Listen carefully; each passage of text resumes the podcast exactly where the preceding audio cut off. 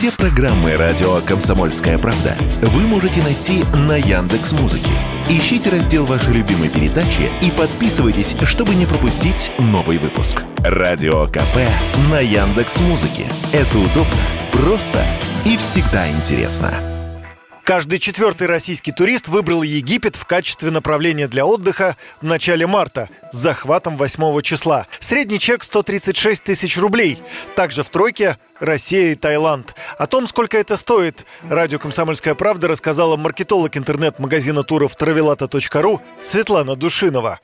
Бюджетнее всего э, в начале марта можно отдохнуть в России. В среднем путешественники отдали за тур 44 тысячи рублей. Самым дорогим направлением из названных стал Таиланд со средним чеком 205 тысяч рублей и долей 18%.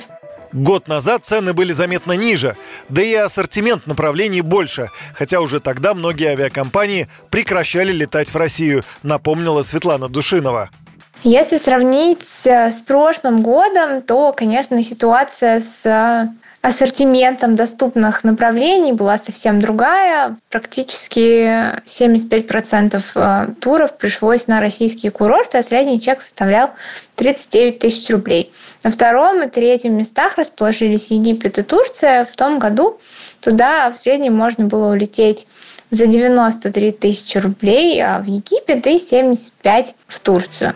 Самым востребованным туристическим направлением внутри России на Международный женский день стал Сочи. Также в пятерке Москва, Санкт-Петербург, Казань и Калининград. Юрий Кораблев, Радио «Комсомольская правда».